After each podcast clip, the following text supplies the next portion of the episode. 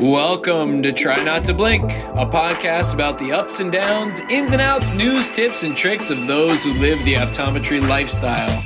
We'd like to thank the amazing people at Valley Contax who have made this podcast possible, makers of stellar gas permeable lenses and the oh so incredible custom stable scleral lens. In case you're wondering, I'm on the East Coast. My name is Dr. James Deom, and I am joined by my talented co host, repping the West Coast. Dr. Roya Habibi. What's up? We put on a.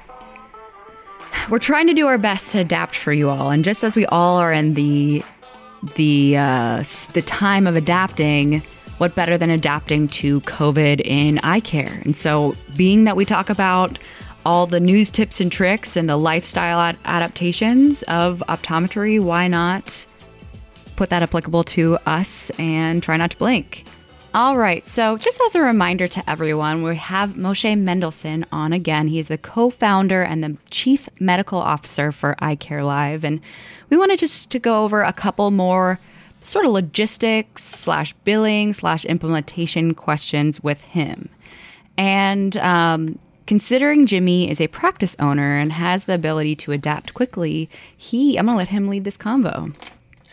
So uh, I wanted to know, and we spoke a little bit on our last recording about the um, things that you should look for in a platform. And so I'd like to hear from you. What are some of the things that you should look for in a platform? Uh, I think that the platform needs to be HIPAA compliant, even though these days you know that that has been lifted. When the virus is done and over with, the HIPAA compliance will be again important. I think that the platform should be uh, registered with the FDA and uh, uh, up to all standard and vetted by third-party bodies like universities that certify that this is up to our standard. Okay, and then um, let's talk about you know implementation. I mean, you are co-founder of eye care live. You know i, I i'm a practice owner. I want to get this going tomorrow. Uh, you know all joking aside, serious. So what what what is what do I need to do? What do our listeners need to do to to get this going? We heard in our last recording Dr. Karpecki and and Dr. Gelly saying, you know, this is really at the top of, you know, the game as far as eye care um, uh, telemedicine options uh, are. So, how do I do it? What do I need to do to get rolling?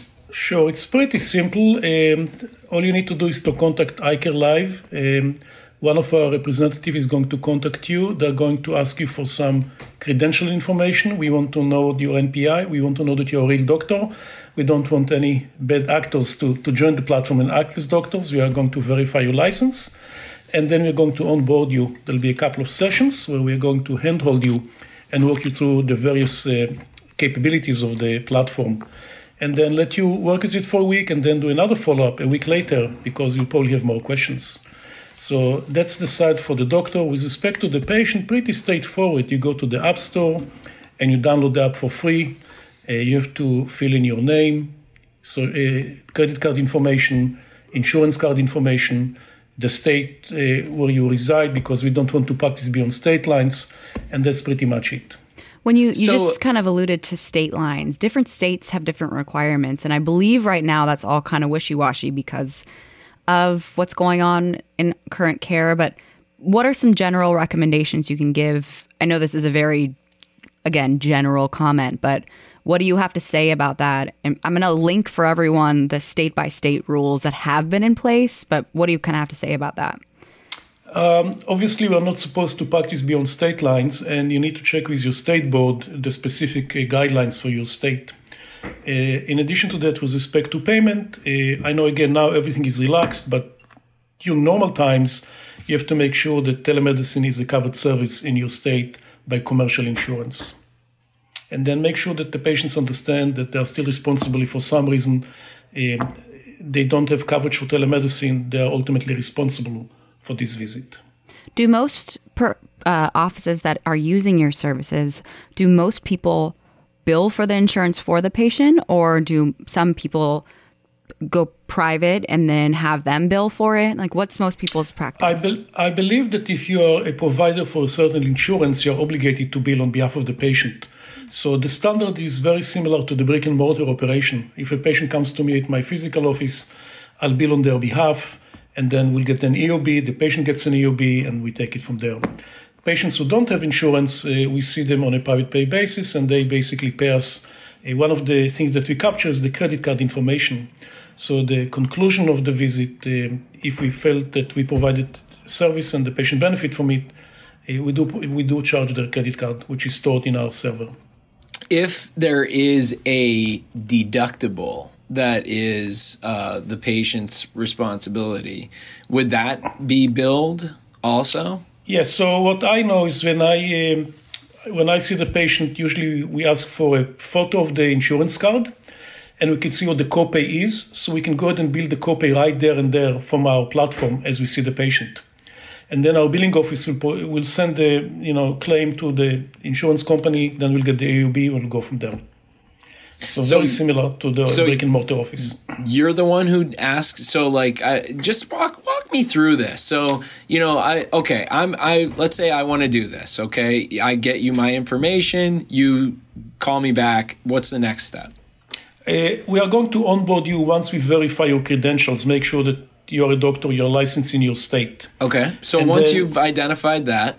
Yes, we are going to have a session and we basically upload the platform onto your computer. Okay. Um, and then it's web, it's a cloud based, so you can log from any device at home as well. Mac. And, and you're good PC. to go. Uh-huh. Yep. I'm doing all my encounters from the Mac. And then, okay. of course, we'll walk you through the various uh, components. We'll teach you how to use the app, the platform. We'll teach you how to create a schedule. Um, we'll teach you the various, uh, you know, opportunities that you can manage through the platform, whether it's a contact lens, you know, a patient, whether it's a dry eye patient, whether it's a myopia management patient. We have the tools to monitor all these conditions. And does it you... communicate with EMRs, or is it its own EMR? It's a mini EMR, but we are also integrated with the Crystal and CompuLink systems at this time. Mm, okay, cool. But it's again, it's a self-contained EMR, if you will. Okay. And now then the next question that, you know, of course everybody wants to know is, you know, is there a fee? And so I, I understand, you know, you may not be able to disclose all of that. Um, but, you know, again, I'm a doctor. I'm looking to implement something like this. So I imagine, you know, there's going to be some sort of cost, uh, yes. just like with EMRs. But what, yes. what does that look like? So at this point, we are waiving all the onboarding fees that usually run between three and seven hundred dollars, depending on the size. And then for the first six months, it's about ninety nine dollars, I believe, about hundred dollars per month. And after six months, it goes to one forty nine per month, unlimited use, so you can see as many patients as you want. Um, with the way we get paid now by Medicare and commercial insurance companies, if we saw two between two and three patients, we pay for it. Yeah. Awesome. Wow. Okay. And then how about per provider? Is that per provider per office or per? It's a per provider. Per provider. Okay. Yes. So each provider would have a unique like login or yes. Okay. Yes, it's like in an EMR. You cannot. I cannot log in with different doctors' credentials. I'm, my credentials are attached to that, but my staff can log in at, for free, right? So we have, for example, at my office, we have four doctors and about 15 staff, and they all have the capability to log on to the platform, and we don't charge for that, so they can triage the patients. What percentage of your practice is telemedicine? Uh, up until uh, a week ago, it was maybe 10%. Now it's 100%. yeah. Yeah. Yeah. That's, uh, that's true, isn't it? So, and then I, you know, in, I'm sure you know uh, about your competitors. Um, you know, how, you know, what, what sets you apart? Um, I think that uh, what's unique about us is that uh, we designed it with the doctor uh, in charge of the platform. So um, it's a bunch of eye doctors, uh, ODs, and ophthalmologists and engineers. So we looked at it from the perspective of, of the doctor, and we insisted that we everything is properly checked and that we have third party look at it. And we went for the validation of the visual acuity. We went to SCO make sure that it's validated and registered with the FDA. So, yes, there are a lot of outlets out there, but it's a little jungle and they're not always registered or vetted by the FDA or vetted by universities, uh, schools of optometry that make sure that they are non biased and they kind of do validation studies. And we made sure that we have all the validation studies.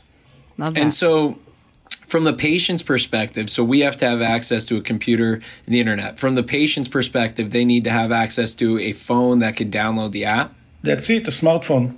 A and smartphone. The, patient, the patient's smartphone is my microscope, if you will. Okay. That's awesome.